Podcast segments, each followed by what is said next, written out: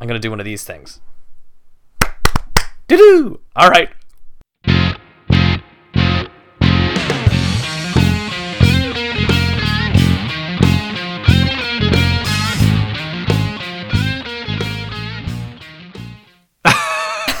okay. Okay. We're in.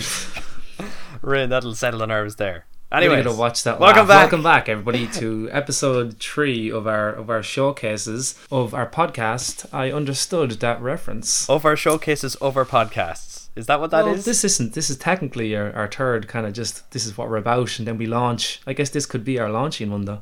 Is it? All right. Well, I mean, I think it should be.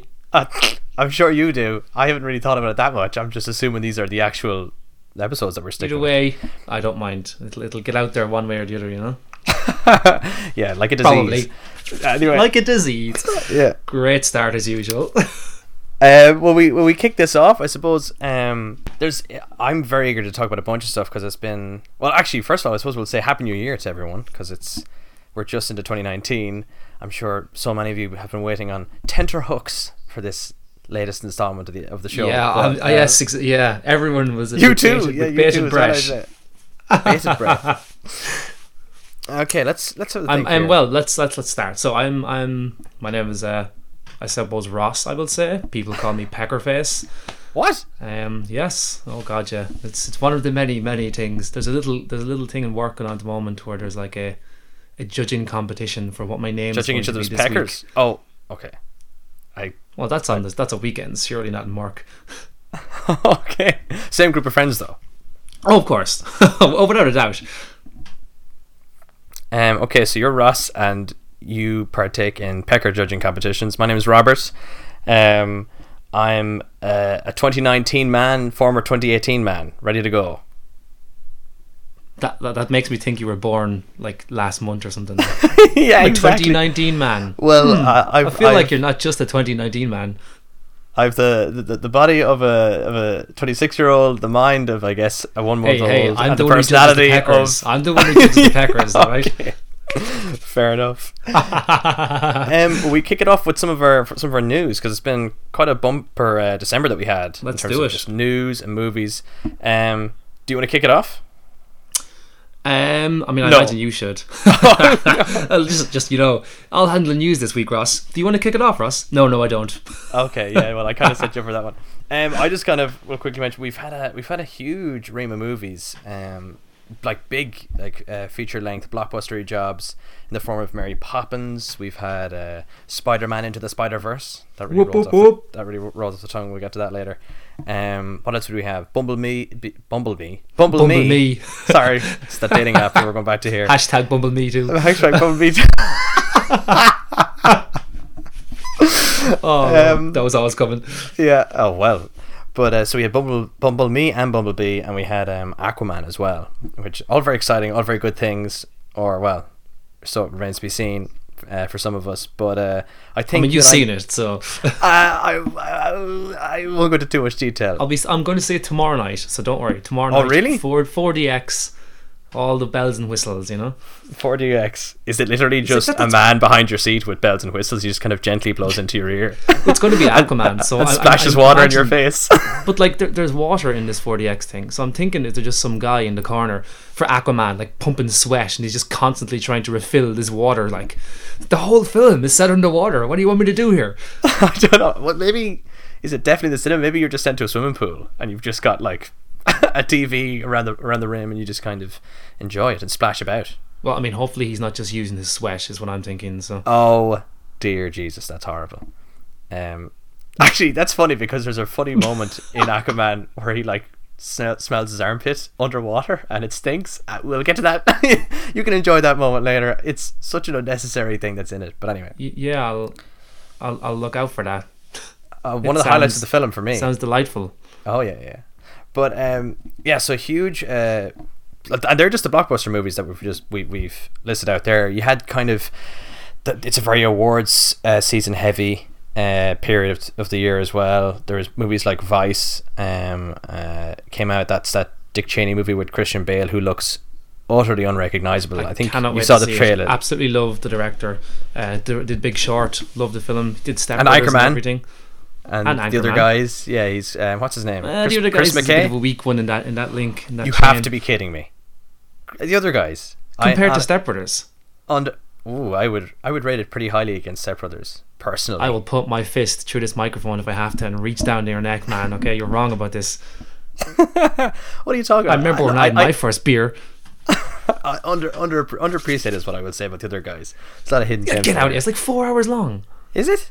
Yeah, well, it's like you know, an hour, no, two hours, two hours and ten minutes or something. It's rate- outrageously long for a film like that. At the rate we're going, this fucking podcast is going to be four hours long. That is true. Right. So yeah, basically we're moving on then. I guess from it's a big award season, lots of films out, kind of lots to Mm. talk about. yeah, we had we had there's there's sorry what was it? We had we had there's Green Book. There's that movie with Viggo Mortensen and Mahershala Ali. How do I even pronounce that? There was like um what was that other one? A Star Is Born. I suppose is picking up a lot of steam again. oh, it really is. That's that's done very well. Won a Golden Globe for best song as well, just there. oh, what Lady Gaga? God, isn't Mhm. she an absolute cringe machine? There's, there's a meme that I saw earlier that that apparently she was like, you know, because she finds it difficult to be taken serious in Hollywood, and it was great because Oh, I had a picture of her now and then a picture of her in one of her costumes, like, you know, two years ago, and it's just this weird, big, gigantic spike ball that looks like some kind of mime. It was it was pretty funny. Yeah, she's taking a lot of fashion risks, and that's coming from someone who knows nothing about fashion or risks. Or risks, yeah. yeah. a lot of fashion Um, whisks. fashion whisks. Just I was just going to say she has she has done food related stuff before. She, she does stuff in like a meat. Making I was going to say costume, but I guess she would argue it's an outfit. Anyway, yeah, she won along with Mark Ronson uh, of Bruno Mars song fame. What's that one? Hip Uptown Funk. I was going to say Hiptown Funk. Hiptown Funk. Hiptown Funk is the one for geriatrics. Uh, Uptown Funk That's is myself. the modern one. yeah, exactly. That's your favorite one. And Um, Into the Spider Verse won Best Animated Movie, which is Oh, fantastic. oh, we jump we jump into the awards altogether because the Golden Globes were on uh, only like what was it Sunday, um, and I have a lot to say about how nonsense that award show is. First of all, I mean, that's Um, kind of what it's known for. I, I, I honestly, I didn't pay that much attention to it, which sounds awful for somebody who's talking about movies on on a podcast. But um, yeah, I didn't. I never really pay attention to the Golden Globes. I you, I use them more as a a signpost for what may happen in the real awards, which of course is the Oscars, which I also don't pay a huge amount of attention to. But, I was gonna say. but I watch them. I try to I try to watch most of the Oscar movies every year if I can. So Mm, but some of them are so depressing, so I don't go near them. that, like you know a good, those real awards show point. ones that, that they don't. You know, they like they're, they're they're not really released properly, so you, you can only see them in certain cinemas. Yeah, the awards bait. say, say, say like the, the, the Lighthouse Cinema in Dublin would, would air most of those kind of air we would show most of those um, movies uh, I guess only at certain periods of the year and sometimes it's even after the, they've even won the awards Any kind of get viewing after the fact but Yeah, because they might won actually do. Uh, usually they do award seasons, like they actually show just films that were nominated for Oscars. So Mm, I guess it varies, but honestly, Golden Globes just seems like a joke to me. Like I'm just looking at, like, so they break it up, right? So they have drama and musical or comedy as the the two buckets. Hmm. But really, what that this is, it's just a bunch of Europeans who want to make friends with a lot of celebrities. So they have extra categories so they can invite more famous movie stars, and then they just pick the movies of the movie stars they want to have over for dinner and drinks. That's essentially what that show is. Honest to God. For example, Bohemian Rhapsody won Best Drama. yes, yes. And then Green Book, which doesn't have any music from what I'm aware of, other than the fact that it has a pianist in it. A pianist, I'm saying, Be piano careful, player. be careful. Piano player. That's what I'm saying. I'm trying to use the right term here. That one, the musical or comedy. One player of a piano. one who plays the piano. Um, like Bohemian Rhapsody, Stars Born in the drama category. I could judge those pianos pretty good from my earlier job title. what was that? the the pecker jugger. Oh come on. I'm sorry. I, I'm, I'm a bit slow. I'm tired. But the um, anyway, I'm just annoyed because they just they clearly don't actually care what the categories actually sort of represent. Oh, not- not at Bohemian all, not at Bohemian all. Rhapsody is a movie about like uh, a musical like star, big big rock band. It has a load of song numbers in it, but it's in the drama category, not in the musical. It doesn't make any sense to me. And also, that movie was badly received. And yeah, uh, very Like, and of course Brian like- Singer with all that controversy during the filmmaking when you know as director he didn't bother to actually show up to a lot of the um the lot of days filming and stuff like that. He was in a lot of trouble as it was going on. Um, so there's Yeah, I, I don't think know. he's I, Yeah. I don't- we can, you and I can only speculate here, but um, a lot of stuff said about his um, about the activities a in a, in a past life of his uh, that, that that sort of came to life. Yeah, I mean by past life, As I he mean was his fil- as he was- life. exactly. Yeah, yeah. His past life, the past version of his current life, I guess. But yeah, as in it's not past. as in- it's in the as in- past. it's in the past, and we're bringing it back to today. yeah, right back to the present. yeah. Wasn't really much of a gift for him, but my God, he just he just stopped showing up, I guess, and decided, oh yeah, I'll just pass this off. And he has he got away Also, with it? to take Ah, a strange we won't, we won't turn, to take a strange turn, to take a strange turn. But have you seen? So Kevin Spacey at the moment has been is in, court, and it's all over the television, all over the news. And Mm, because you're so used to seeing him on like dramas and shows, it's weird to see him in court because he just looks like Kevin Spacey in a role. It, it doesn't look like oh this guy's in court for you know Yeah, but now you're viewing him through a different light, though. I honestly, there's kind of like a dark kind of sort of subtle grin to like that court appearance. Did you like? Did you see some of the clips? yes And the reason that is is because he he has like he just went dark when those allegations came out, and then he put up this insane video of him in character as his House of it's Cards, Frank Underwood. Yeah, Frank Underwood, yeah, and he's it's just him going on about I guess you're so quick to believe these things. Anyway, it's obviously he's trying to do like this. Oh, everyone kind of jumped on a bandwagon kind of argument. Um, insanely creepy. No matter Do you think who was filming whoever was filming that said to him at one stage, Kevin, maybe, maybe, maybe let's not do this. I no, this could I be a bad idea. I like to think it's just him with a camera at home, and he keeps like having to run over and back and go, "Okay, Kevin, we'll get it this time." Okay, okay, and he he hits record, and then he races over to the sink, and he just starts like yammering on, and loads Kevin, of like, look at me as creepily as you possibly. There you go. That's the way. yeah, that didn't take right long. down the camera lens, like you're looking at it. Uh, we won't go to it, but um, anyway, thankfully he wasn't nominated for anything this year because it could have gone very badly. Yeah, he might be Um, awarded something. Christian alright. Bale won Best Actor. Oh, jeez, Jesus Christ! Christian Bale won Best Actor. I think that was probably a given. That was a comedy, I guess. Gonna be honest, I, I, I mean, you have to hand it to Christian Bale. I mean, he do, he's he, he's metamorphosis. Like, I mean, even in Vice, he looks so different. Every it's role he takes, he just he actually looks like a different person. He he is a chameleon, if you ask me. And maybe it's just hmm. because he eats lots and lots of food and then doesn't eat a lot of food.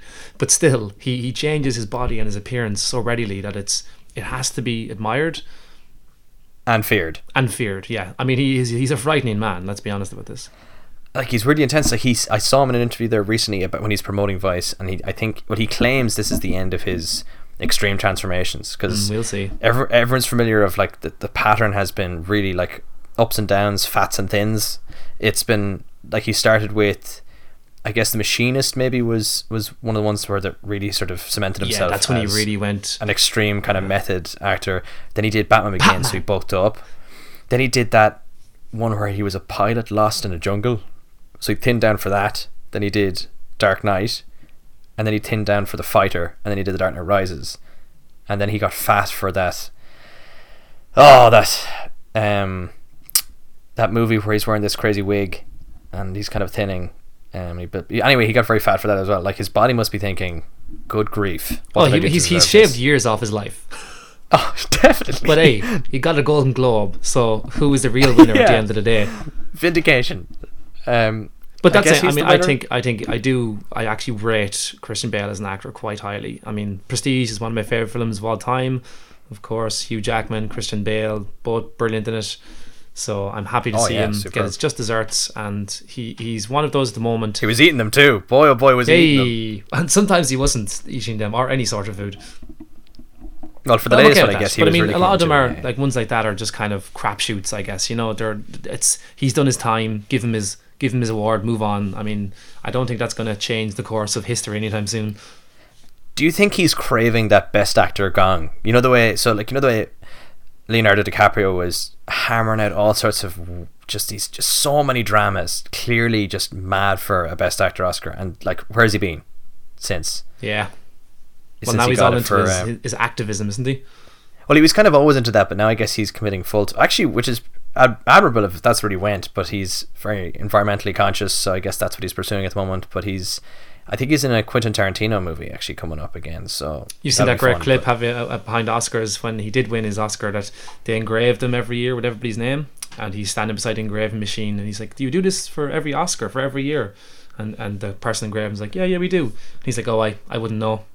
it's like, Yeah, yes. good job, Leo. That's actually good job. that's a brilliant moment and actually kind of humanizes him a little bit because first of all you don't get to see behind this, those kinds of behind the scenes sometimes and just to see him actually shocked because he hasn't won one you kind of forget he's been up there so many times or at the awards so many times it's weird for him not to know that that was a thing and he seems like a real. He seems like he has that classical movie star atmosphere about him, doesn't he? Like the real kind of. He's someone we will never be, or we will never be like. He's just a different. I don't want to say a class of human because that sounds kind of strange, but you know, he he has that very much old school kind of rat pack kind of feel about him. Mm. I know what you mean. It's kind of like it's very classic sort of style, and one of those uh, sort of situations you'll never see the likes of him again, likes of him again Yes, kind of uh, yeah, one hundred situation. percent. I think he's. I, I do think he is in a league of his own. He, even films that are bad that he is in, he is fantastic in. Yeah, no, that's fair.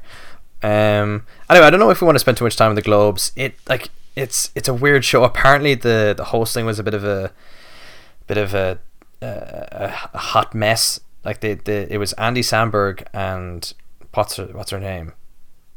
Uh, Sandra Oh. Is she from Grey's Anatomy? I think she's got her own show that she's Hmm. Perhaps. in at the moment. Um, and I guess the whole shtick about the Golden Globes is that you slag people while you're on stage, right? You go through their movies and you say, "Oh, hey, look, you look like." Well, of course, this is because of uh, Ricky Gervais, now infamous hosting, isn't it? Mm, well, he did it four times, so obviously he was doing something right. He, people, if you look back on that again, his I think it's actually great. It's he he, made British humor, brought it there. People did not get it at all. The celebrities just were not able for it. I mean, some of them Yeah. were playing along, but my god, my god, some of it is actually gold. I know, and Woody it's great Allen because he, and like he doesn't care. Like, he- like even if the even if if it's silence around the room when he's delivering some of those jokes, he's just like, "I don't care. I've already been paid. Uh, yeah, I've got a beer in my hand. I got my I'm gig done." life." Yeah, exactly. But they brought him back three other times because obviously they felt that they had something uh, to kind of work with there. And then they had Tina Fey and Amy Poehler three times, and they were very good. I have to say, like they were both funny. I, I do find it both of them absolutely hilarious, being honest, and they Who? bounce off each other so well. oh God, unbelievable! They're perfect. Um, Hmm. But yes, on from the year- Globes. We'll, we'll, we'll move away. Yeah, uh, what, what I will finish in saying, this is kind of going to drift in nicely. So, Black Panther was nominated for a drama and kind of highlights something that I'm unsure about, but it highlights kind of how these award shows work, it just or reinforces it anyway. It it's nominated for best drama. Like, how many properly dramatic movies did it beat to get there. to get there? and it highlighted something that I wanted to talk about when we were we were hanging out over like the last couple of weeks, but there there's a lot of sort of wind behind the sails of this movie now where people are think it's going to get like nominated for a rake of Oscars. So not just best movie, but you know, um, potentially best director, best screenplay, best score in particular seems to be one that they're highlighting as. as I actually quite like the score to that film. I was I was about yeah, to say so it's distinct. So that that one I'm okay with. Somehow it's been shortlisted for visual effects, so it could be in the I final hope five. I hope I, hope find if it that. does get in the final five and the way they show a clip from each one of them, I hope they show the rhinos. That would just be that would be brilliant. But that just that just that definitively shows just how they're handing out the awards then like strategically as opposed to it being based on merit because people love the movie and it was a huge social movement that's fantastic and everything but I wouldn't rate it over other dramatic movies that I've seen this year like how the hell is First Man Would you not on that list classify I the Black Panther as a drama? no Me neither. So are are, are, are That's all why the, the Marvel movies dramas? Is Iron Man one and two a drama? That's well, see, it's not an outright question. comedy. An outright comedy would be something like Guardians or Thor. So, and because the Golden Globes categories are so loose, it's either that or it's a drama. Do Hmm. you know? And they don't even stick with that anyway. So, I just think it's interesting that over the last couple of years, there's been a weird. They're trying to, you know, uh, balance out kind of what movies get what awards. So, for example, I guarantee it'll happen again this year. For the last couple of years, you've, you'll see this trend where the, the it'll be a pinch between two films, um, sort of are the ultimate awards favorites, and then they'll give the best director of one of the movies the award, and then the other movie will Best win film, yeah. But I think that's that's been a trend for a while. I think it ticks all the boxes. I think they have to to give everybody their little moment in in, in, in the sun. Exactly. They're trying to distribute the award. Gone are the days where Lord of the Rings or Titanic can swoop in and take just take every yeah, single that's, award. That, I agree with you. That is gone. That's it's not done anymore. And it's like, even when you think about things like that, like Titanic and stuff, getting Lord of the Rings. I mean, even recently for films like Inception, which would be, I mean, I would classify them on a similar scale of type of movie, whereas Inception would not get anything or any of the kind of Dark Knight films or a Christopher Nolan style of epic, I guess you could say, it won't get anything. Whereas mm. back in the day, I guess a James Cameron Titanic could sweep up a, a, a Lord of the Rings could could sweep sweep a good few awards away. Like I think that's changed. Mm. I think they're trying to have an almost forced legitimacy about it, and then that's why I find it so interesting that they would put something like the Black Panther as best drama. But I guess that's that's again to fit in what you were saying about the kind of movement that came behind Black Panther. So I guess when people externally who really aren't into films or aren't into the scene look at something like the Black Panther, they they associate something else with it beyond the actual movie. So I guess it's hmm. which is a good thing. thing. I am not trying to which just seems strange that yeah. Oh no, I know. I just think it's strange that it, it's it's the superhero movie that is the I guess like it's a, it it is a big deal for some people. I just think that a lot of other movies were ignored. It's not the only one that list that I disagree with. I just think the Globes are stupid. Mm. And pr- when it comes to going back to how they, I guess they select those nominations. There's probably a lot of things at play. One being, you know, they want to appeal to a younger audience, so maybe it makes and and different demographics. Maybe it makes sense to include a variety of movies in there in those nominations, just to get people watching it. Because I think the viewership for those award shows are just constantly oh, plummeting. Oh, yeah, I would. Because I would agree with people that. are starting to realize that there's less and less merit to them because they just pick obscure movies that nobody watches. So now they're going back to the more mainstream ones. And then I guess there's just more competition. There's more there's a greater variety of really good caliber movies out every year versus when Titanic came out. Like, what really was it up against? I suppose I don't know offhand, but I, I, th- I think it can have been I much. think as well. There's kind of a reaction to those sort of awards. I think uh, there, there's maybe because of the whole. I mean, I don't want to say the Harvey Weinstein, but I think people are starting oh, to look at those kind of things less and less positively. Even with things like Metacritic and Rotten Tomatoes, people are now like, well, there's more power and there's more usefulness in just looking at you know like people reviews and reviews on Twitter and stuff like that. Which I'm not going to say I agree with because that kind of kind of boils my blood. I guess it's the old art of film criticism is dying in a way. But um, I, I just don't think mm. those award ceremonies have the same uh, kind of sheen that they had before. Or wait, I don't think people take as much, you know, um, like they take it with a pinch of salt now. They're just like, oh, won an Oscar. Oh, but you know, like, like what was up was it, what was it up against that year? Mm. What hmm. else, you know? Did they just give them the award because of it was this so and so movie, this kind of thing? But what's interesting, you should say that about Metacritic, and you've quite you've set me up for quite a delicious segue dare I say Ooh, it? Delicious but, um, is a. Mm, yeah, well, okay, I don't know why because now you might be. segue, I say. I don't know. I emphasize delicious too much. Now you're probably thinking this is. I'm just getting hungry now. But, uh, but you mentioned Metacritic, and this just highlights how less and less I think people are maybe necessarily, you know, putting weight on um, professional reviews for movies.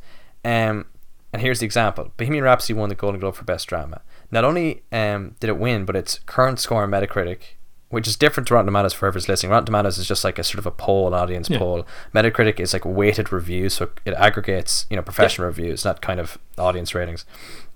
It's got 49 on Ooh, Metacritic. Really? Rhapsody does. That's that's that's that is poor. that is that that's, is poor. That's very. That poor. means people are rating it as you know three to, f- not even three to five stars. The majority are below that. You know, so if a movie is below three to five stars, if that's the general metric, that means it's not a recommendation to even go see as a movie. God, that is actually very. here's poor. the other. That, here's the other catch, which is crazy. Um, it was an absolute smash of a success, regardless. Bohemian Rhapsody now stands at 750 million worldwide in the box wow. office. That's like there's no way they thought it was going to make that much. Oh money. God, no! no they like completely did not, especially because of all the drama that happened on set. I think they were fairly happy just to get a, a finished product out of it. Yeah, they they kind of threw together what they could out of it. You know, even not only critics but some of the audiences weren't happy with, I guess, elements of you know, particularly Freddie Mercury's life that left out. People elements, still, you say. People elements. Yeah, you mean the, the entirety a, of what uh, Freddie Mercury was like. Well, I haven't seen it, so I'm, I'm, I'm again, I'm speculating uh, extensively here. widely. Oh yeah, Jesus, I really haven't got a clue. But other than the fact that it's made a lot of money, people didn't seem to like it. So this is our new So segment, tell you? Speculation Corner, where we talk about a film that's Speculation three months Corner. old and speculate entirely about its contents. I'll add another to that mix. Aquaman. Tell you what, not only can I speculate, but I can confirm it's not anything spectacular. It's probably going to make a billion dollars at the rate it's Oh, going. it's it's the most successful uh, DC EU film, which, let's be honest, is not particularly a badge of honor it's not saying like- anything. the next best is well, no, it it's kind of a runaway success though. There's no way they thought this was do as surely. Well, yeah. yeah, Well, I was going to say it made a Hey, splash. oh, I, so I, I undercut you. Uh, we I can let- undercut you at the wrong time. yeah, yeah, you shouldn't have done it. Well, I'm going to let people come up with their own opinions on it. Um, or and also which pun they should opt for. I think mine was better. I'm not kind of. I'm not trying to inform. you. Listen, I mean, usually I would but, I would um, defend my pun tremendously. I mean, as an aside, I sent somebody because I'm as I said I'm going to see Aquaman tomorrow. I sent somebody Mm-hmm. a picture of the water boy today, and I said we're seeing this tomorrow, right? I thought that was pretty funny. But anyway, your pun was funnier. Mm, well, t- God, thanks. yeah, funnier than both that that joke and the pun Hey, as well. That that that, this- that water boy is funny. Water boy, Aquaman. I mean, that that shit writes itself. The only way you can get away with that water boy joke here is if you send that uh, joke to everyone who's listening. So you're gonna have to collect a whole load of phone numbers. You're I'll gonna get have to- all five of them to work right now. exactly. I mean, four of them are Well, I- sitting beside me. up to six. Well, I'm including myself Oh, so as well. So and you. but um, Aquaman made like 950 billion, and it's only about three weeks out of like since it like was first release. It, it's gonna make a ball yeah, cash, I'd is, say, which is just. that. although although at the same time, I don't think it's going to have. I don't think that film will have huge word of mouth appeal. Yeah, is that not what's happening already? It's already made so much money. People are kind of like, ah, this is a bit of a laugh. It looks interesting. Let's go see it.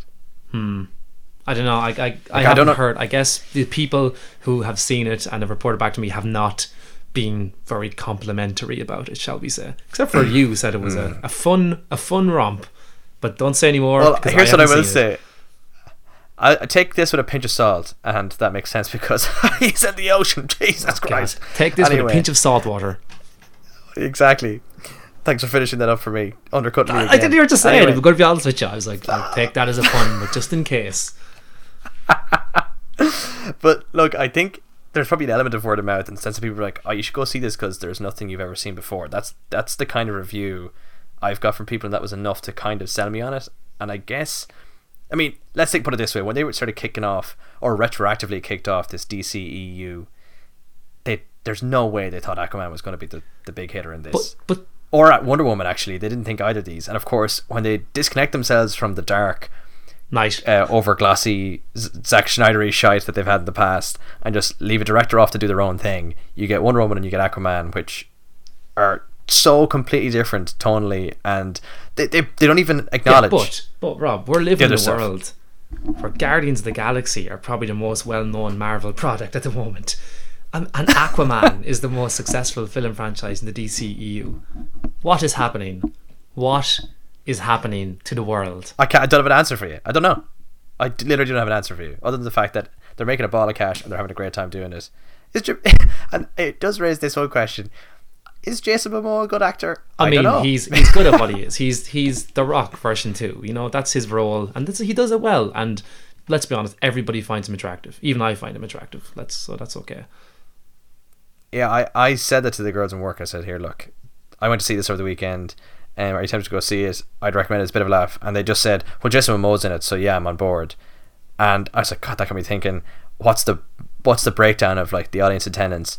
It's 60-40 women to men. Oh, I'm really, I'm this movie. really trying to hold back an absolutely horrifically, horrifically rough joke here, Rob. So maybe this is the appropriate I think you time to just- move on from this conversation before I. Okay. At least there's an applosive, applosive thing in front of me that'll soak up. Anyway, let's just, yeah, let's just, uh, yeah, let's just, let's just I leave that kind where of it want is. you to go for it so we can just edit it out, but uh, I'll let you make it. You can guess where I was going. Uh, You come on, it doesn't. I don't have to draw a diagram the way. uh, I'll get that Yeah. feeling. Anyway, There's definitely websites to cater for that. oh, I I started one. Um, How, anyway, how about then, it- in the spirit of talking about movies and a specific movie and one that we've seen recently, how about we segue into our review Uh, I Oh, yeah sh- Cool. sure yeah sure absolutely let's let's let's do that segue. Sounds like fun. all right, excellent. Right, well, this is our first review, so I guess everybody gets to see how we talk about films, whether you like it or not. Which you know you should, because it'll be interesting. There'll be some tidbits, some facts in here you might not might not Oh. get anywhere else, Ooh. um, and a fresh take because we Eh. both saw it just recently. So Quick question for Go you. for. Quick question. Um, which movie are we So- reviewing here? the movie is Bumble Me. ah, delightful. I knew Yeah, it. yeah, of course, well, of course. Uh, what we're going to do is we're just going to do a really, really quick non-spoiler review, but that's not going to be long because we're really going to get into the to dig into it to get a, a good bit of chat going about Mm. some of the content. So, I mean, I mean, the idea behind the non-spoilers is so you can get a sense of what it's about. yeah, about. it's very, very quick. A quick take. whether or not you want to go see it or A not. quick take. A hot, a hot take, a quick lightning tick, zap. Zap. I was hoping to, I was hoping I'd be inspired to make some sort of Transformers-related pun, but I realized I don't know any of their names. I don't know any terms, so I'm gonna have to So, let you so take sticking over with there. bum, sticking with It- Bumble Me, is it? That's all we got. Yeah, stick Bumblebee, and is there a lightning? Uh, is there a lightning I transformer? mean, at Hot? Rod. There you go. Is he a He's lightning? not lightning, but I mean, you got speed. We're talking about hot take. You got a hot rod. Jesus, that's that did not come out. You know, saying it out loud, I realised Hot Rod's name sounds quite uh, sexual. Anyway, so moving on to our review. Uh, let's see. Shall we? Let's Rob. Given out, given out your fresh take. You're you're not a huge mad Transformers nut like I am. So I'm gonna let you No. give a quick synopsis of the basic premise. I, I'll set the scene. I, I'm the layman here in this situation, I guess. So here we go. Um, The layman. let me preface this by saying I, I've seen both the layman. Um, uh, let me think. How, how do I want to set this up? I guess the important thing to bear in mind is I'm aware that there are. Hang on. Five, six other. How many other Transformers movies are there? Is this the sixth one? I know seven hundred literally. lost count. I've seen This is this is the all but one of the This is the previous. Transformers movies. Okay, it's the sixth. So I've seen the I've seen the first live action movie. four of the live action Transformers movies, the Michael Bay ones with Shia LaBeouf and Mark Wahlberg. Oh, absolute garbage. I think the one I haven't seen is the one where they've somehow managed to rope King Arthur into the mythology as well. Am That's right that's the saying that? newest one, the Last Knight, and I also haven't seen it, and that was pretty much out of out of principle, if I'm going to be honest. Yeah, me too. Yeah, yeah. It, it didn't do so hot both um, critically, no surprise there, and commercially. Uh, in comparison, I think it still made a ball of money, but just not as much as the others. So I was very apprehensive when this first came out. When I heard they were making this, very apprehensive. I thought, oh my god, they're literally going to take every single individual Transformer now and make garbage movies. I assumed as well that um, Michael Bay was uh, going to direct this yoke as well, and it was just going to be completely over the top garbage, monster, monster mashing, transformer mashing, all sorts of mashing, kind of a mayhem. But then, as news, so- you know, words sl- slowly starts trickling out about this, we learn it's a different director. Um, it's really it's set, it's set in the past, so it's you know it's it's back in the '80s, so it's almost deliberately disconnecting itself from all the stuff that happens in the in the modern day that, that and we've more seen up until this importantly, placing itself Uh, in line with, say, the original '80s cartoon. So Mm, instantly, it's yeah, it's which I going guess for you a different speak to more It's going for a more a more Oh, yeah. traditionally involved in Transformers audience as opposed to the Michael Bay films, which I think went out of their way not to appeal to Transformers uh, fans. Well, I think it's weird. I think they, they I think they were on a knife's edge with the first one. I think some Transformers fans were Yeah, initially impressed with it. I certainly was, but that was purely from I think a visual standpoint. I had no knowledge of the lore going in. So as far as I was concerned, it just looked like massive robots fighting, really slick effects, and that was that was the era. I think that was around 2006. People loved that stuff. Josh Josh Hmm. It Du, was Du- 2007 to be exact. Duhamel, whatever his name not a bad shout. Not a Was it bad shout. 2007? Oh wow, I was very close there. So Josh, Josh, what's his surname Ross? Well, anyway, he was relevant. He, he he was relevant back then. So that just sets the scene. Um, I I, I loved that first one at the time. In retrospect, I'm kind of like, oh my god. There is good bits to it. the. There is there is good I- scenes. Yeah, because less is more, and they didn't need to spend three hours with Mm. this over the top action. Anyway, I'm getting away from myself, but I think our, Bumblebee really piqued my interest when the first trailer came out. Suddenly, it it felt immediately more heartfelt. There was there was a there was a step back from the mayhem of the other ones. And at the time, I'd also just recently watched Kubo Yes, and the Travis- Two Travis Strings. Knight It was this animated um, movie. Travis Knight was the guy who made that, and I remember thinking, "Oh, that was a really good, that was a really good fun animated movie." Found out he's directing a Transformers movie. I thought, "Oh my god, they've handed the reins to this guy who mightn't know necessarily how to manage these big blockbuster effects, but you know, there's a whole crew to look after that. He can focus on more the character side of things." And boy, oh boy, does yeah, that part of it kind of deliver in spades. In the movie, then, like it, the, the, the payoff is massive. It strips it back.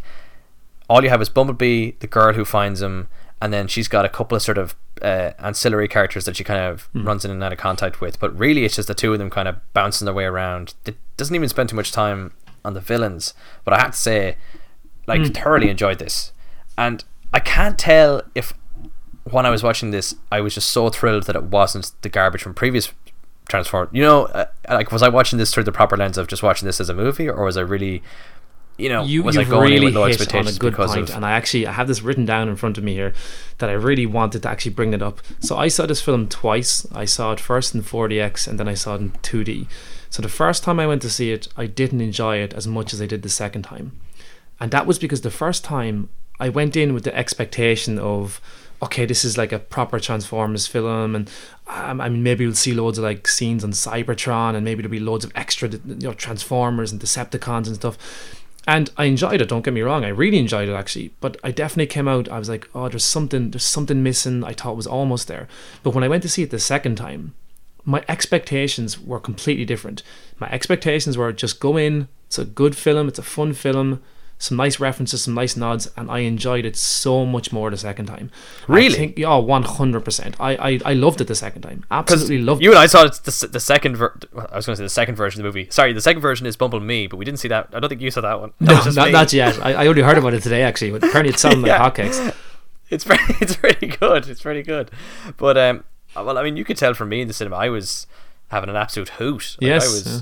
jumping and laughing, and uh, there's just some really funny, quick asides and jokes and moments that that really had the cinema laugh out, like laughing out loud. Not just little chuckles. People were like properly laughing. Probably an element of people who went to that movie really wanted to see a Transformers movie, so they were kind of fans who'd be going in. Um, I don't know whether you know as many people are as interested in this. For context, it's not doing as well box office wise. It'll probably have long legs. Yeah, I That's think it's doing. I think it's doing better than it did originally. I think that was because of the release. It was the, it was very Christmas release. Crowded Aquaman release. Was still kind of.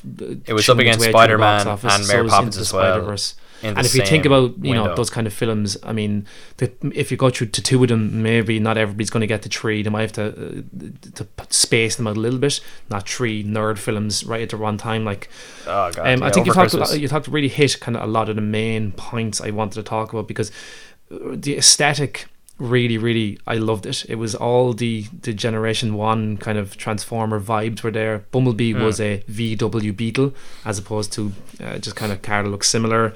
The 80s music was there, amazing soundtrack. So that- fantastic stuff. Yeah. Absolute belters in there. proper belters like really really got me in the mood for what is an 80s film and uh, when i said my expectations the second time i watched it were different it felt it felt the second time like I was actually watching a movie from the 80s. So back in the 80s, obviously films like this wouldn't have had a huge budget, so they'd have to have some kind of constraints. So I don't know if you've ever seen the He-Man and the Masters of the Universe film with uh, Dolph Lundgren and I very young Courteney Cox. What? Oh, Oh, yeah. We'll, we'll get to that later. So basically, they start off in like He-Man's world or whatever, but because they don't have the budget to keep keep it on that world, he gets transported to Earth, and the rest of the film takes place in like a small town somewhere. And that, Oh, perfect. That really reminded me of the vibe of this, where it's the starts on Cybertron for the first few minutes, the rest of it's on Earth.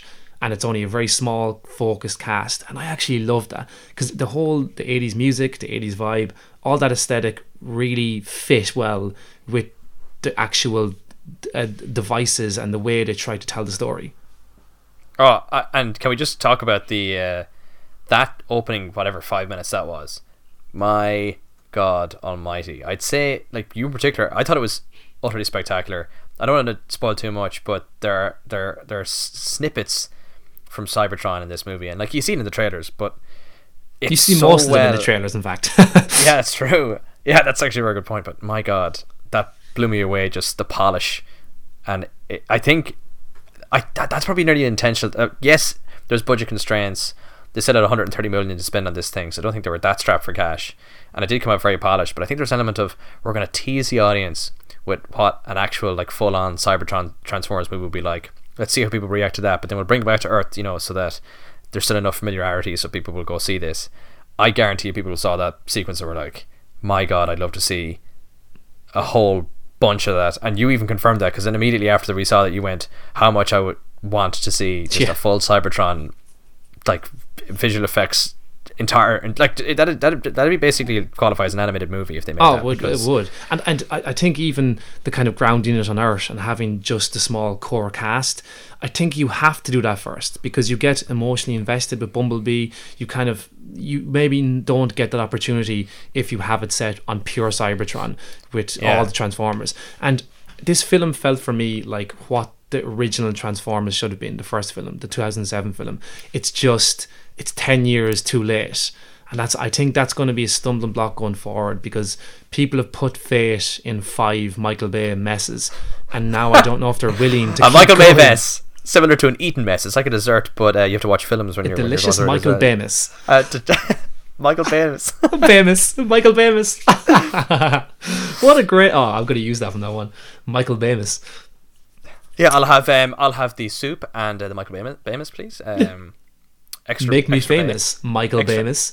Um, you know what? I mean, I guess that's basically our spoiler-free take. We're just going to say I thought it was. I really enjoyed it. Really, Mm. really enjoyed it. Really great nostalgia. Felt like an '80s movie, but I mean, also it's pure Spielberg. That's the, it. Like people have made comparisons to ET here. Like he's stranded on a planet. It's in the eighties. He's found by this little kid who kind of sort of helps him, you know, find his way around the planet while he's obviously on his own little mission at the same time. John Williams does Um, the music. I know he doesn't. Oh, by the way, I've been listening to that soundtrack, the actual sound, the score, like not just the the tunes, but I listened to the scores by some Italian guy. Forgotten his name.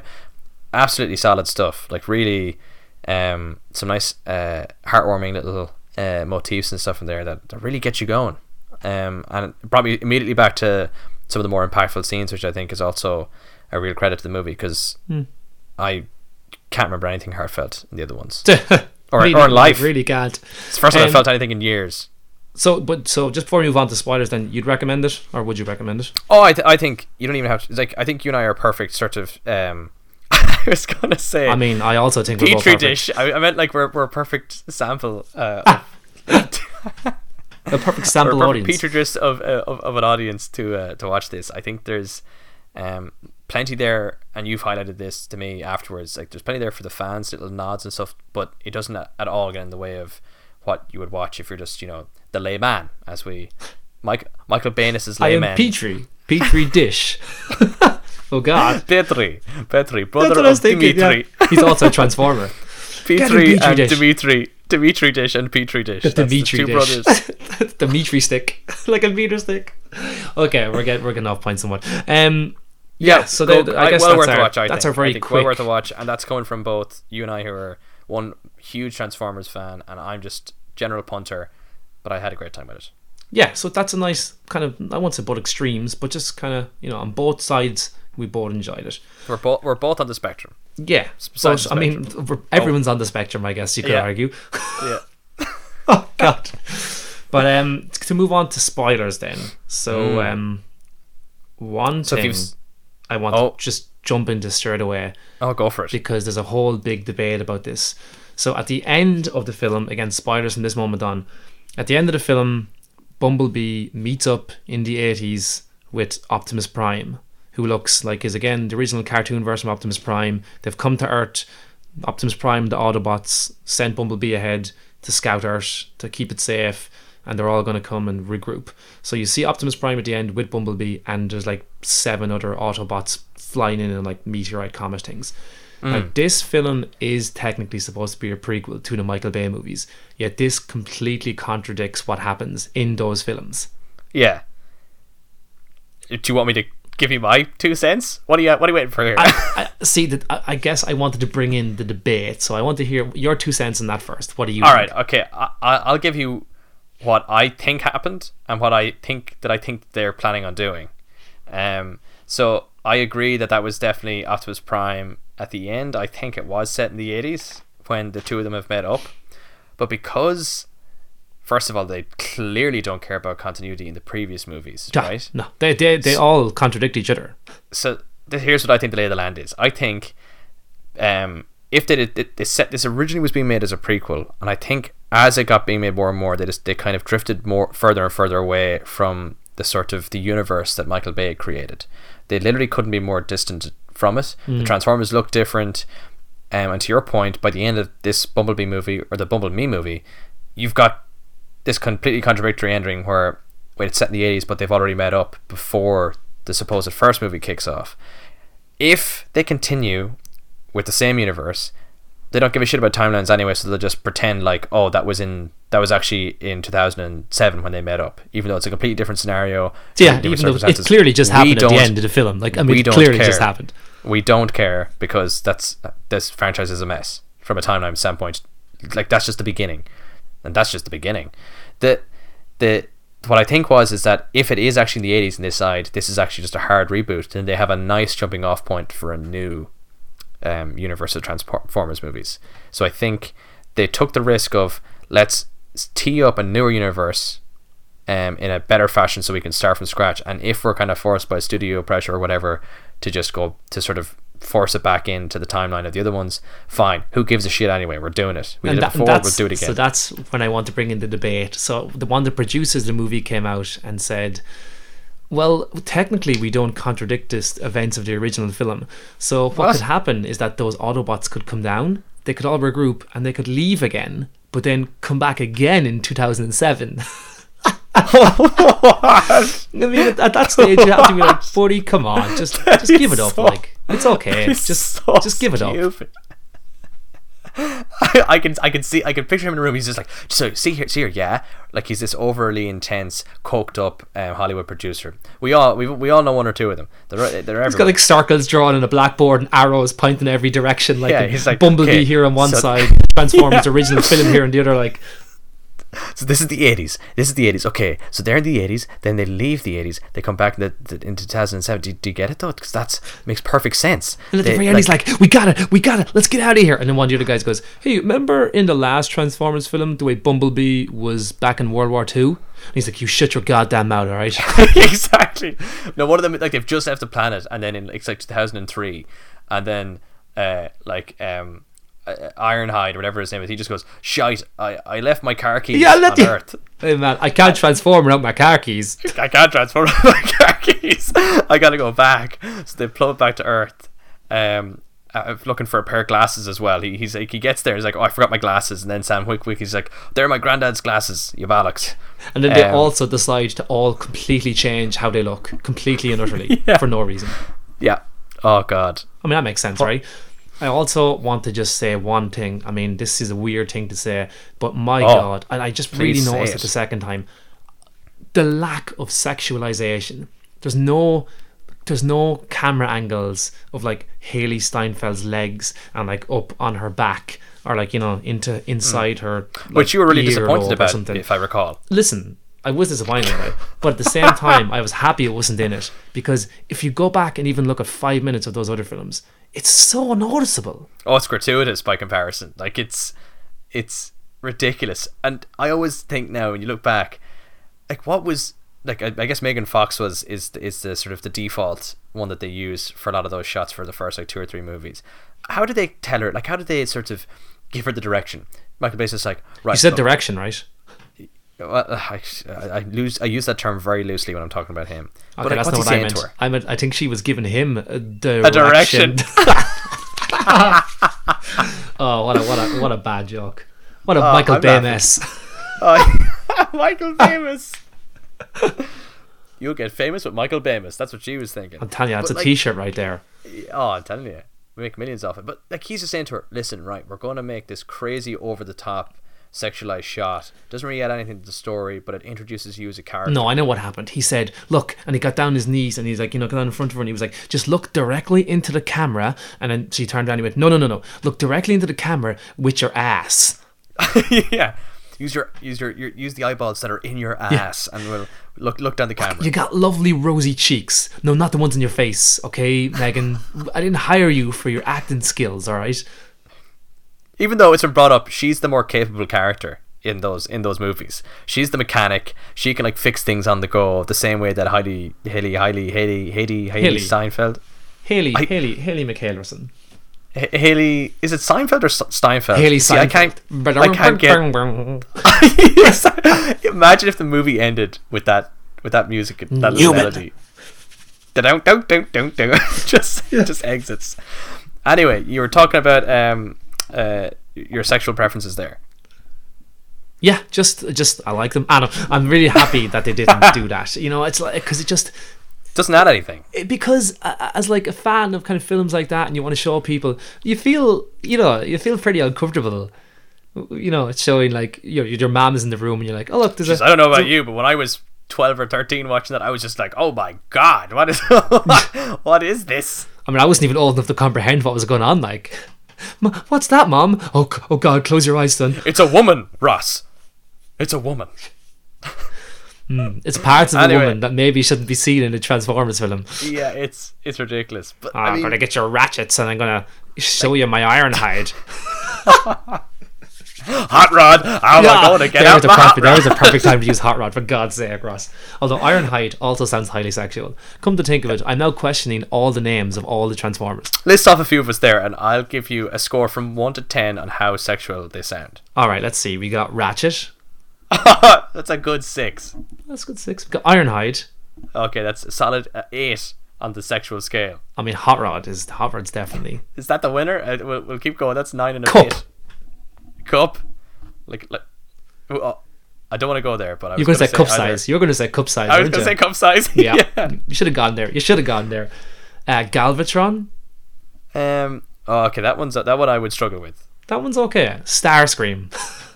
Starscream. actually, actually, there's the Thundercracker. That's a category for a certain type of movie. Starscream, I think, is No, what. but th- there's another one called Thundercracker. That's I mean that, that should be used as like some kind of builders on a building site being like, oh, she's a Thundercracker. or it's Oh, more. that Uh, Fox. it's it's more. It's like it's like your safe word. The safe word is Thundercracker. Surely the safe word is Starscream. Good God. Potentially, depends what you're doing. There's lots more, but I, I won't I won't keep this Yeah, we don't need to go charade the list. I charade think- going any further. I, I think we've made our point anyway. Quite clear. So basically, I can't ever look at Transformers in the same way again. Yep, I've ruined it for you. That was my goal from the get go. I think that was my. Well, you, you still got your, your, your wholesome comics to, to, to look forward to. Yeah. Although, like I'd say, when you're looking at them now, the, the images will transform from cars to uh, more mischievous objects as you're as you're viewing them. That's what that's that's how I foresee this unfolding now at this point. The hot rods, yeah. Oh yeah, yeah. I, I, I do want to highlight. I mean, we're really kind of saying it's very good, and it is, but it's it's not it's not perfect. It's no nowhere near perfect. There It's very is- safe as well when you think about it. It's a formulaic story. Oh, completely. you, like very very easy to follow. Like I was saying, very Spielberg Spielbergian. You've got your '80s America, suburbia, uh, girl meets funny character. The two of them go on a bit of a, a, a an adventure together. They shoehorn in a backstory element to her that for some reason will will, will have to be will have to come into play. Um, at the end of the movie, that would be of significance. In this case, it's the fact that she has a, a diving background, which they really don't build up enough, and then suddenly they it do- becomes do a lot the linchpin of her heroic moment in the movie. But it doesn't do anything anyway. She like dives off the platform, goes down to Bumblebee, and he just gets up himself. And he, yeah, he sees fine. He's like, oh no, no, you're okay. He's like, "Oh no, I was just chilling down here. but you saw me dive after all my fear. Yeah, but that I'm okay. You're my dad now. That's what I'm. That's why I, I was diving. I mean, I'm I a- I'm a- thought I thought that, that, that they- had a whole setup where they could have used that. I mean, they set it up that she's going to have to go save him. There's like a Mm-hmm. little power core thing. Maybe she's gonna put that near him, or she's gonna get a gun and like shoot him back to life or something. But instead, she just dives in and gives him like a little little, little thumbs up. Hey, bud, little tap. you Little okay, tap. Bumblebee? Oh, I'm all good. and he's like, yeah, How's that uh, water working out for you, Bumblebee? yeah, well, yeah. Are they waterproof? I mean, I guess. I mean, the footage would suggest they are after that one, but um, I mean, they're an alien race, so I suppose why it's not like they're running on petrol. True, or not? Or do they breed? Oh, now you're just getting into uh, existentialism here, and I, I, I, and Um, The idea of a also, robot. like a little bit, there's still a little bit too much of the kind of the the bumbling, the bumblebeing. Anyway, sorry, the bumbling kind of hijinks and flipping around and like, oh, look at that silly robot not knowing what he's doing in the house. Yeah, did that bug you a bit? That he- so they try and they try and sort of uh, emphasize the fact that he's lost his memory, right? So he wakes up and he doesn't know who he is, but he still understands English, um, which I guess we can get past because they need to be able to communicate. Blah blah blah. But why was he so childlike and but Hmm. then able to like kung fu the crap out of these other Autobots during the movie? Do you know what I mean? Hmm. It was a bit for me. There was he was a bit too goofbally, a bit too childlike. I think it tried to kind of have it both ways, as in sometimes he'd be very babyish and childlike and kind of going to sit on the dog or sit on the couch and it broke and humorous and humorous. But then when they needed him to be more serious, he just automatically was more serious. So it definitely did uh, try to have it both ways. And again, that kind of reminded me of the old Transformers movies with the. Ooh, hide from the humans, and they're doing the, the bumbling antics when you're like, oh my god, there's like a, a sixty foot robot just just right there. It's I can it's right there. Like I can, see clearly it. It hear just it. turned. Oh, it turned into a car, but it, it doesn't seem to realize that I saw it turn into a car. I I've just seen it do. it. I I mean, what? Oh, he's driving off. Oh, he's gonna make Ironhide that car. Uh, anyway, and they, I guess uh, that's more for the Michael Bay fans. I mean, you that I, they have to cater for two audiences here as well, and so kids as well. I guess. Yeah, exactly. That goofiness is, is for younger kids, um, which was fun. It, didn't really. It didn't detract from it too much for me. I was just kind of thinking. Particularly when it got to the end, it's like, oh, so suddenly, wait, did he always know kung fu when he was sort of baby-like, or he- it said his memory was rebu- rebooting, but it's not fully rebooted, so he's still like, uh, what's he learning? What's like, what stage is he at? Like, that's real nitpicking, to be fair. I. Oh guess, yeah, I, I would agree with that. But also, Um, that, that- there's a guy in it. Just the um, it's Hailee Steinfeld's character's stepfather. My God, it, it, Jake Gyllenhaal could just retire from Hollywood now because that guy is just going to take all his roles. He's exactly like Jake Gyllenhaal. Is he? Exactly. Oh my God! I mean you saw it?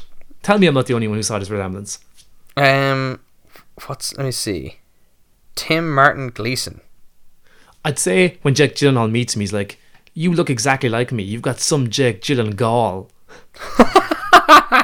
I was stretching it, and people probably think that I've made that up before now, and I did not. I literally came up with that on the spot.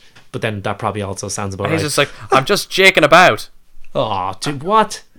I, I'm st- I, I tried to use the first name. You use the surname. You got the good one.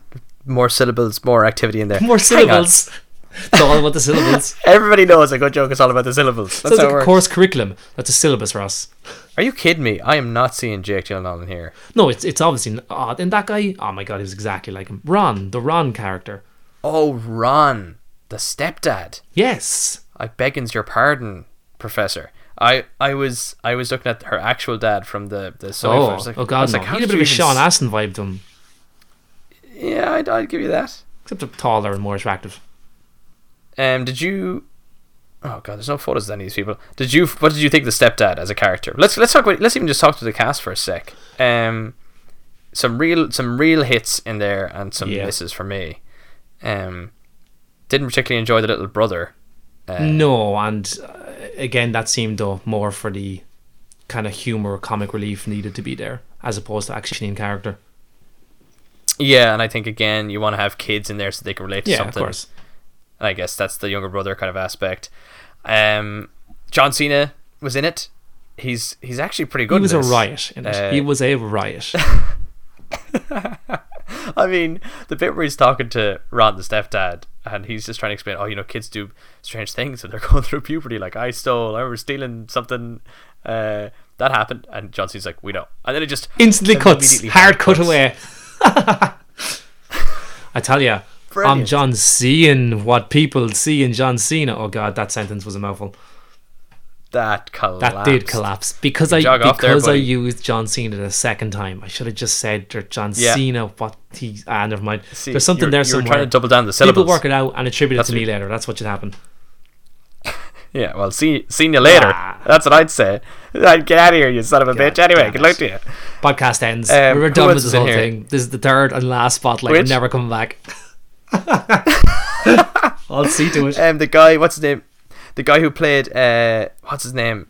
Uh, the, the, the her neighbor, Hailee Steinfeld's neighbor. Memo or Um, Memo. I think it was Manuel, but uh, uh, uh, was it?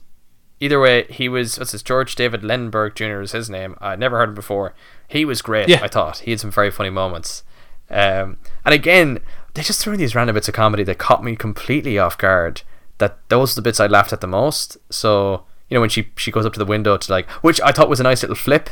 That is, know, like an that 80s classic, it's the- going to his it- window instead of yeah. It's the girl throwing the stones at the window. I was like, ah, look at this. We're fierce modern. You'd know it's uh, it's the new year. but it was never. But, th- but that never felt forced or never felt pushed Not upon at all. That's what I. It just felt so natural, and I and it, it suits her character. She's this punk, Yeah. go get him kind of listened to rocker the attitude Smiths, kind of about everything.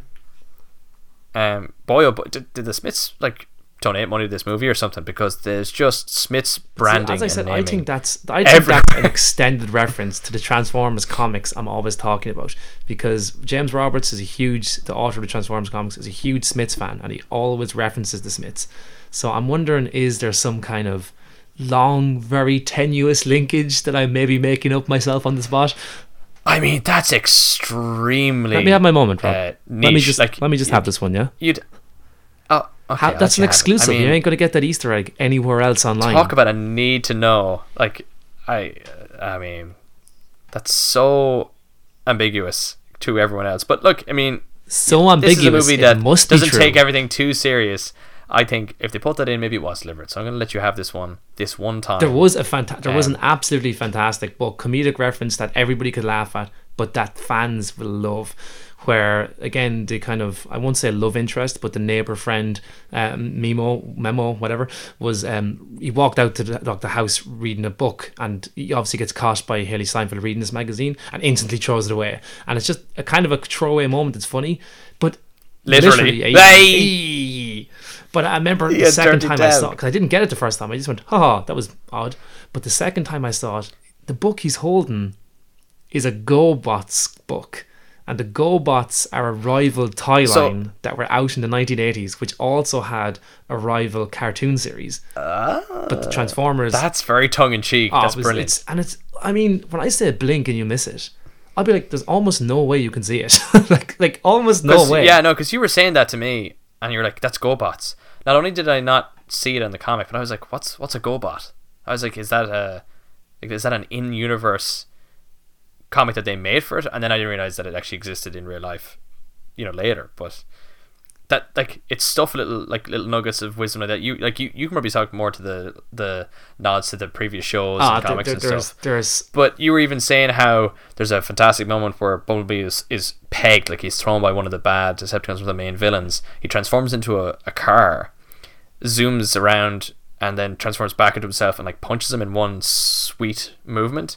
And even as that moment is happening, there is something that looks kind of comic booky yeah because there is a there's The way a he- way he- definite uh, like acknowledgement that something unique or something to something unusually strange Significant about that significant, that's the moment. word I was trying to think of yeah significant is happening I got you. Don't worry. You I are my significant I, other. I know. I, I, I, I was gonna say I've got all the syllables, but uh, significant other. you studied better. hard Um, yeah, yeah, but like, there's something about the way he he gets from car in the distance to punching robot very quickly. Do you notice that? It kind of has a almost like a a very exaggerated it, feel it looks uh, yeah or hyper realistic or something about it and then of course you showed me the actual clip and it mirrors it almost exactly two different transformers Yes, you pointed yes. out to me but pulled from what the intro the, to the very very very original intro to the very first series of the original Transformers cartoon show in the 80s which is an amazing amazing little reference to show in there um also there's a scene where the kind of bullies the 80s bullies are trying to God, aren't they? They're they're, they're, most they're 80s so 80s. bullies. They're so They're 80s. so 80s. But I like that. I was It's like, like, yes. are are you a chicken? And then there's like this these girls that are just the, the mean girls, the mean girls, The three mean of them, girls and they're all leaning on the windowsill of the car. 80s. It was just with the hats and everything. It's. I honestly, I thought I'd gone back in time. I was like, oh, it's just I'm in the 80s now. This is the rest of my life. I'm in the 80s. Um, fair enough. This is where I am now. Like, I, I couldn't get over. they're they're they're at the, like they've all met in their cars at a beach. Like it's just so ham-fisted nearly, but enjoyable because they don't dwell on that at all. moment too long. It's not. It's not a, a beat that they keep coming back to. It's kind of done very quickly and moves on because it's not the focus. But, there's one of the, the bullies is goading. Well, one of the bullies' boyfriend is goading Hailee Hmm. Steinfeld's character to dive off off a, a cliff edge into some water. Take the plunge. Take the plunger, but she's very very scared and she doesn't do it. she's not going to volunteer herself. But Bumblebee, in very like uh, Herbie Herbie car fashion, the door opens and kind of nudges her forward. yes. Yes. But the song that plays is You Got the Touch, which is the team tune. Stan Bush's team tune from the 1986 animated Transformers the movie. And it's it's so such an amazing moment and I laughed so hard the first time I heard it and I think everybody else in the cinema did not know what was happening and I just laughed continuously just louder and louder until it was like ruptured and still nobody knew what to do really. I'm sure everyone was thrilled you were making so much noise in the cinema at that at that point. That's that's very true. I mean, I assume I assume they're all delighted that my, my laughter was you've, engulfing you've the a little bit of a knack for uh, dis- disrupting people in the Hey, cinema. hey, hey! Uh, this, this listen, in buddy. Avengers. let me let me list them out here. In Avengers, in Avengers, remember you laughed and you were told to stop laughing when everyone else Mm. This is what was happens to me. Clearly laughing at it. So that was Avengers: Infinity War, and then in uh, Bumblebee uh, over the weekend, you had your phone Oh, on, God. and some guy came out of nowhere, and I mean, it gave me a real fright. He just suddenly was in between. His head was in between our heads. Um, and he was just like, "Excuse me, the light from your phone is bothering us. Can you please turn it off?" He sounded. Like Have you robot. seen the I- episode of The Simpsons where Nelson is laughing at the at the, the, the car, the small car driving by, and this ridiculously tall man No. gets out and just instantly What? leans over and grabs him? That's literally what it felt like. like it was instant. I literally got my phone out Oh, yeah. to check something. I clicked it, and it was it. This guy was. I mean, he was waiting. He was coiled like a spring back there. See, I think you might have checked something very briefly way Hmm. earlier, and he's just like, "I'm not going to let that fly if it happens again." My God, I'd say you weren't you weren't ten seconds into turning on your phone, and he was on you. Uh, he was on it like a car I bonnet. wouldn't mind, but I was That's actually, Transformers pun. and this is people probably think I'm lying about this. I was going to put this on airplane mode because I'm a big. I have a problem with people using phones in in in cinemas, but um. My God, Well, maybe it was my rupturous laughter at "You've Got the Touch," but um, clearly he was not happy with me. Um, what is that a little playing You've words? got as well? the Because touch screen. He touches Sorry, that her. was awful. Like he, he, he oh Jesus Christ! on a bike. Are there any bikes that transform? Are there, there is there is Spring Arm. there is Spring um, Arm. No, Arcee's not. I think Elita One maybe in the original was a bike. Like yeah, a motorbike? Like a motorbike. Ah. I mean, a Cybertronian fair enough. motorbike, but it's essentially just a motorbike. or like a Tron bike? Kind of like a Tron bike, actually. Yeah, without the cool light effects. Oh, the li- yeah, the light cycles. Cybertron. See, there's a whole there's a whole uh, linkage there. Ah, I'm telling you, it's the same universe. I'm calling it. I'm telling you, right, the next movie, it's the next movie is going to be called Ironhide, and then Ironhide's going to his his his his hide will open up, and Jeff Bridges. No, it'll be Iron. Man. It'll be Iron Man versus Ironhide. It'll be Jeff Bridges from the first Iron Man movie. Oh, he's still in that old clunky uh, big. What, what was he called Ironmonger. That one. Ironmonger. Ironmonger. I really struggled with that name because then all I could think of was just like, you know, you've, you're you go through, you're going, to, you're in the supermarket and you've got your fishmonger there. Like, yeah, I'll have a pound of salmon there. Then, uh, oh, I'll go over to the the the, the, have a ironmonger pound of- here. a pound of yeah, iron. Can I have a, can I have a pound of iron, please? Yeah, no, I'm the ironmonger. Yeah, no, don't worry, I'll sort you out. That's Jeff Bridges. Oh Jesus, lads! Jeff Bridges. He went insane there. in oh that my- film way too quickly. Here, can you build me the suit? Yeah. Oh Jesus, I am insane. Is essentially his his character arc. Tony Stark built this in a cave with a box of scraps. The way he says that, he, he very suddenly doesn't become Jeff Bridges Yeah. for me there. That's the moment where I'm like, okay, what has happened to What's it guy? all? He's the bald, biggest man I've ever When seen. you think What? about it, Jeff Bridges was in the first Iron Man movie. Holy Jesus. He knew it. He he, he knew good stuff knew when he what was saw coming, it. clearly. Because certainly no one was putting any faith in Robert Downey Jr. Oh back God then. no. I mean, I guess they do now. I mean, I guess you have to now. Actually, you know what? You, you can, just saying you're saying Ironmonger there. uh, It's kind of it's something I actually had written down here about again negatives, and maybe this is just nitpicky as a fan, but I had an issue with the fact that none of the Decepticons actually said each other's names. Or were never named by any of the characters. You did say that, yeah, yeah. so yeah. I think be- or like or like it was a very kind of fleeting moment where like one of them really hammered it home. The guy who was on the the moon of Saturn, Yeah. and he he he kept saying Yeah. his name. I'm Cliffjumper or something. yes, Is that him? Nice. Cliffjumper. Okay, so he kept going. I'm Cliffjumper, and they're like, all right, okay, yeah, but where's your man? I'm Cliffjumper. That's that's kinda because there is a, a it's like a military parallel thing that if you're a prisoner of war, uh, sometimes what U.S. soldiers used to do is just repeat their ranks, their name and their ranks. Yeah, Really? they wouldn't give any information; they would just state their name Oh, and their cool. rank. So that was actually kind of a cool little nod because he says he's lieutenant or Cybertronian lieutenant or something like this. Oh, we didn't even touch on this. Uh, Bumblebee has a voice for the first yes, 15 minutes. yes, he does, and it's really And good. It's great. It's really good. It suits him perfectly. He's kind of. It's got that that plucky. I'm small, but I'm like a lot of fight me kind of attitude. Yes. It's it's matched really well, and I was really enjoying it. And then when he became the bumbling mess that he was, when he lost his memory, and lost his voice, I was like, ah, I miss the other guy. Because the the fight with Blitzwing is Oh, it's, it's so good, and it's so 80s. impactful, and hard hitting. Like it's so eighties. There's a lot of tanks, just military tanks everywhere. There's just there's just tanks and jeeps.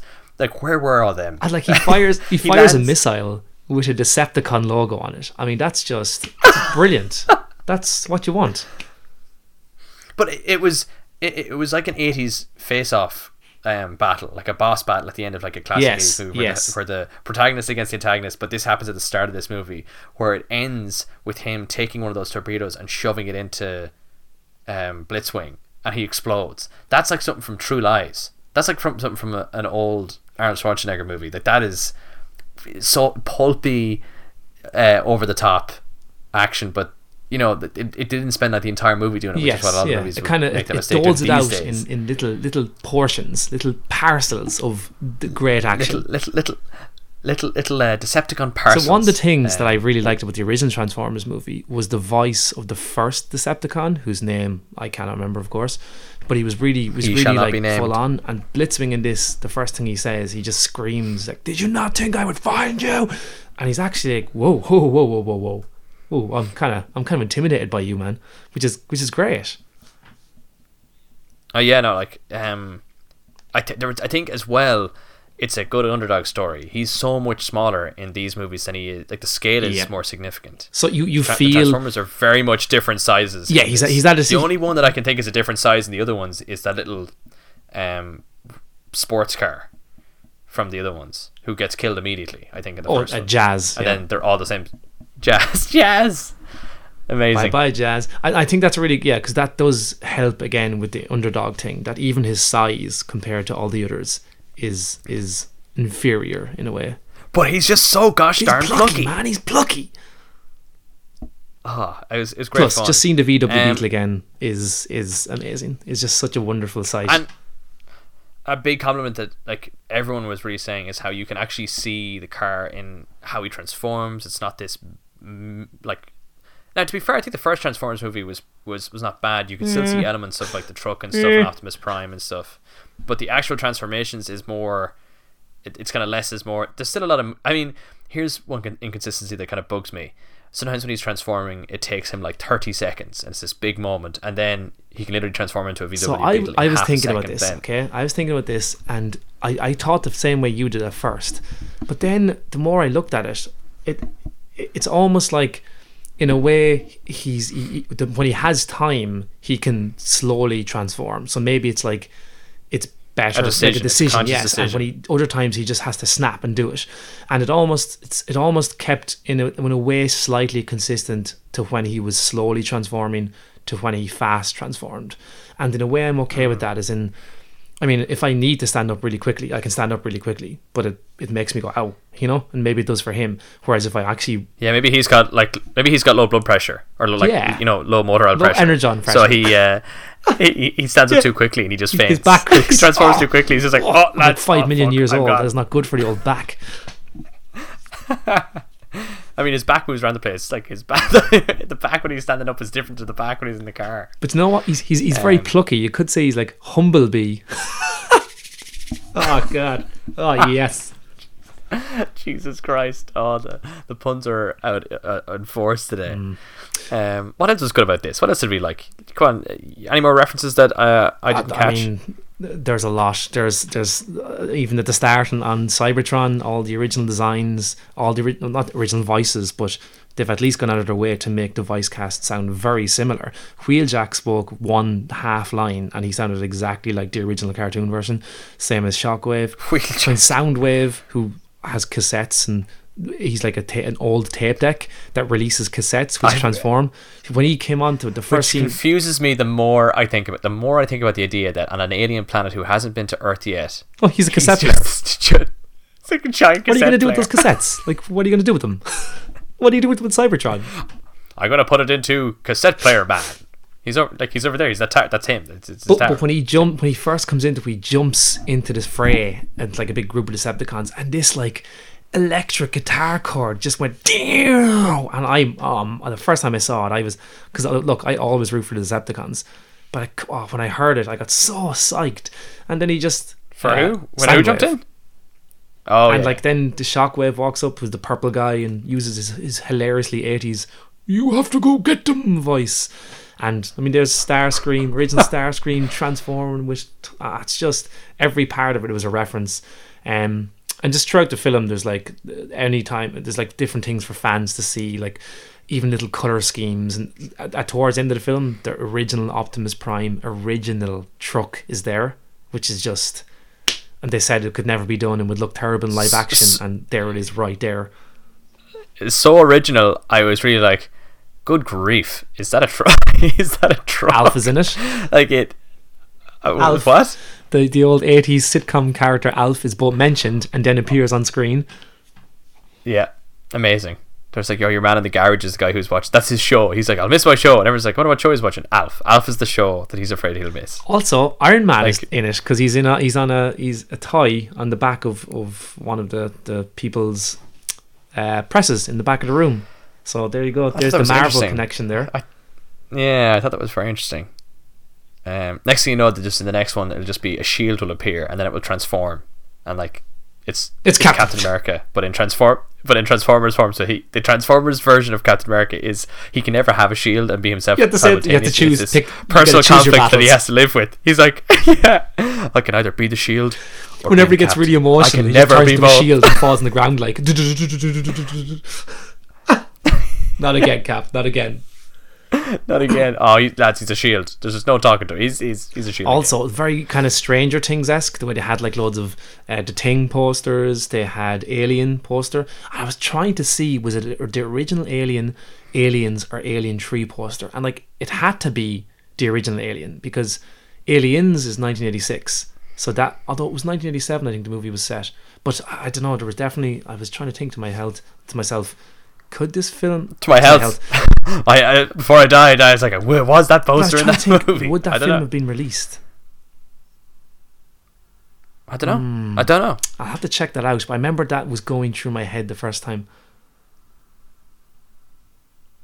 Well, uh, okay then.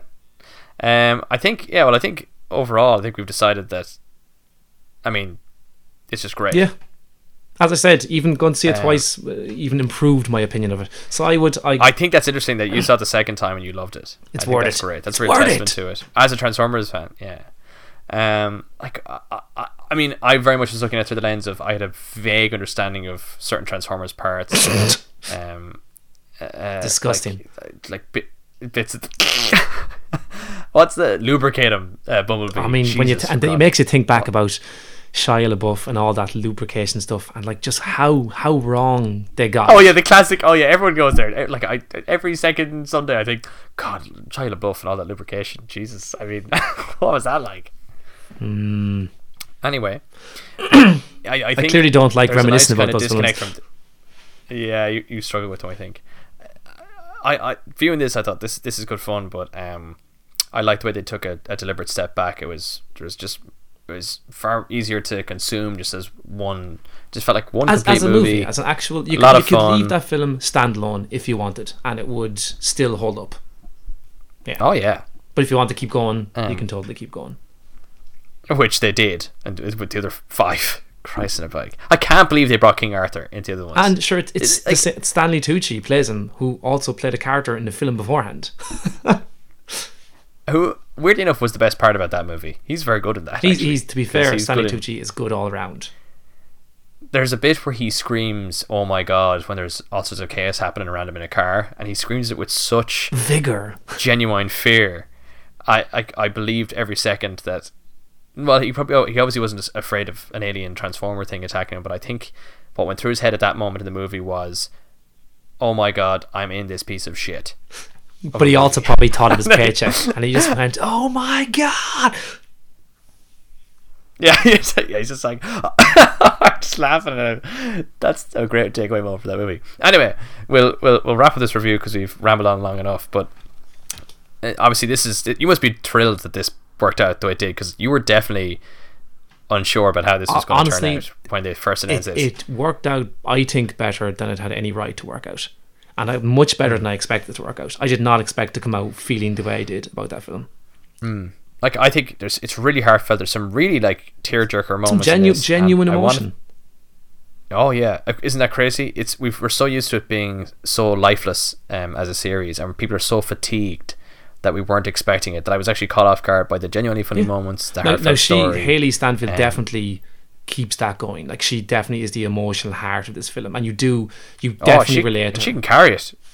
Wow, she's She, a great she's actress. in to fantastic, her. Like, and she- her song for it is Yeah, she's great. great. And there's an '80s remix of it that's really, really catchy and boppy, and kind I of like it. synth wavy. Yeah, yeah, yeah. Kind of synth-wavy. Anyway, I think we're going to give that uh, uh, a nice uh, two thumbs up, an old an Ironhide approval. That's what that, that that's what that gets. Go to the fish. Go to your local ironmonger and buy uh, Bumble, Bum- Bumblebee and Bumblebee on, on DVD. Yeah, you, you gotta you gotta go down roll out and show up at your at your at your local cinema.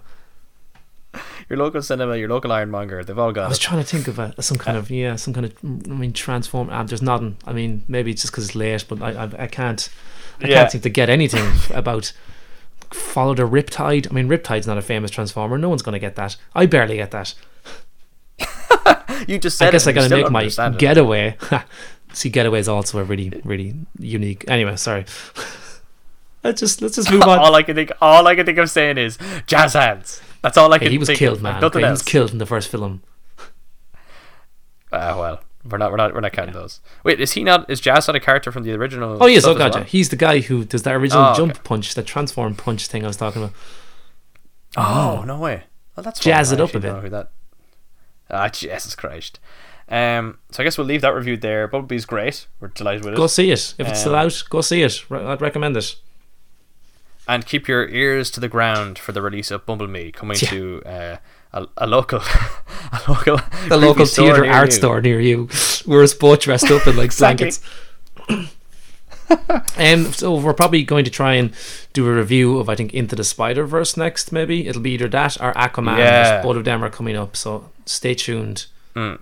It depends on what kind of mood we're in. Do we want to review something that's just astonishing uh, and just unbelievable to watch, or do we want to review something that's just astonishing and unbelievable to watch from a completely different. I was really going to hope you were going to say astonishing and spectacular, and I was going to be like, "Wow, they're both titles of Spider-Man comics," but gee, I said unbelievable. But that's okay. That's I mean that's okay. We can edit that. Is there not an unbe- is there not an unbelievable think so. Spider-Man? It's a darker series. He he, he doesn't know himself. The. Irish version, like- the unbelievable It's just, Spider-Man. it's just he's just it's just panels of him going, "Am I? Am I? Yeah, I it's Spider-Man? really ex- yeah. I don't, I don't I don't believe I, I don't believe It's I just am." it's just two pages loads long. Just One is Spider-Man and the other is just black. yeah. yeah. I guess I'm not I guess I'm not. to be Spider-Man Swip- or not to be Spider-Man. Oh God, I'd read that, and then at least I can say, "Oh yeah, I've read that comic. I'm I'm I'm uh, well read in Spider-Man lore." But I guess uh, we'll leave it there. I think we don't. We we'll we'll we'll, probably leave consumption corner for another day because um, while we've talked, we, while uh, we've lots of lots to talk about, I think you and I have seen different movies. We'd probably like to both talk about. I'd say the December lineup of movies as a whole, kind of now that you know once we've kind of gotten through all of And a few kind of few Um, other out of left field things like Bandersnatch, of course, on Netflix. I think it's kind of hitting the headlines, and I do have a lot of interesting things to say about that too. I don't know if you've seen it. Oh yeah, yeah. yeah. I, I, I, haven't been able to get myself to watch it yet. I'm just not in the mood for something like that right now. Anything Black Mirror related, I really have to be in a mood to watch a slow burning depressing technology. I've never, I've never left a Black Mirror episode feeling in any way anything but pure pit of depression. And there's only so much of that I can, you can put yourself through. and then you go on your phone, you're like, oh wait, yeah, I get it now. Yeah, exa- exactly. Like, oh, this is my it- life. So it's too hard hitting. Like it's it's it's just it's too intense. You could say it's a- it. Black Mirror to reality. yeah. Well, yeah, I'm sure. Yeah, you could say that. I mean, you could not. It's up to yourself. I wouldn't put words in I'm your not mouth. going to. Oh well, like, good. I would like it. Bander snatched them out of there. oh god, that was ooh, that was probably my worst. We're definitely tired. These are getting Yeah, progressively, progressively, like, worse because they started out so good. progressively desperate. yeah, yeah. Oh yeah, because they started out like top drawer at, at this rate. But yes, so I guess Um, then well, I guess- we'll draw to a close. Um, Yeah, thanks well, everybody for um, listening. again- we'll be back Yeah, pretty we're- soon because this is it now. We're, We're sorry there's such a delay between episodes, but um, we won't lie to you. There was uh, a lot of content we wanted to get wanted to get through first. A lot of movies we wanted to get to see before we started diving into episodes again. We figured let's just uh, set this up for the for, for the new year. Hmm. Uh, but hopefully we can make this more routine. Um, it's just fidgety yes. getting. But look, these, you have uh, three episodes three put together. But episodes to go through now. We got some news. One focuses on kind of news. One that we do some trailer breakdowns, and now you have our first review as well as news. So you can have a gives a flavour of what we're going to be talking about. Hmm. Each- what we're each less coherent than the last. each less coherent than the last. Some of them have three people. Some of them have two. Maybe that's just what's going to be like from now on. You know, keep you on your toes, hmm. right? yeah, because Don't want you getting too comfortable there. Yeah, because if if ever there's a situation where someone's going into a podcast, the really exciting part is thinking, "Oh my god, do you think there'll be three people or two people today? I can't wait to find out." Who is going to be talking to me on this thing that I've decided to listen to purely based on the people who are going to be talking to me? Yeah. also, a really good also- formula. in addition to the fact that they literally forced me to listen to it, but that's besides the point. Hey, hey, hey, hey, hey. Listen, we'll, we'll, we'll edit that. We'll leave it. We'll, we'll, we'll leave it there, folks. Um, thanks again for for for sticking it out with us. Um, we're, I think we're, we're starting to get put a bit of shape on this, and um, we're happy with the results so far. But uh, We'll have details, we'll have emails, we'll have all that crap, Twitter, blah, blah, blah, blah, blah. when we But- get around to making it. Exactly. All right, I've been Ross. I've been Rob. Uh, this has been I Understood That Reference, and uh, thanks a ton for listening. Bye, everyone. Transformer roll out. do do do do do do. I I finished with Seinfeld. I, I forgot where I was.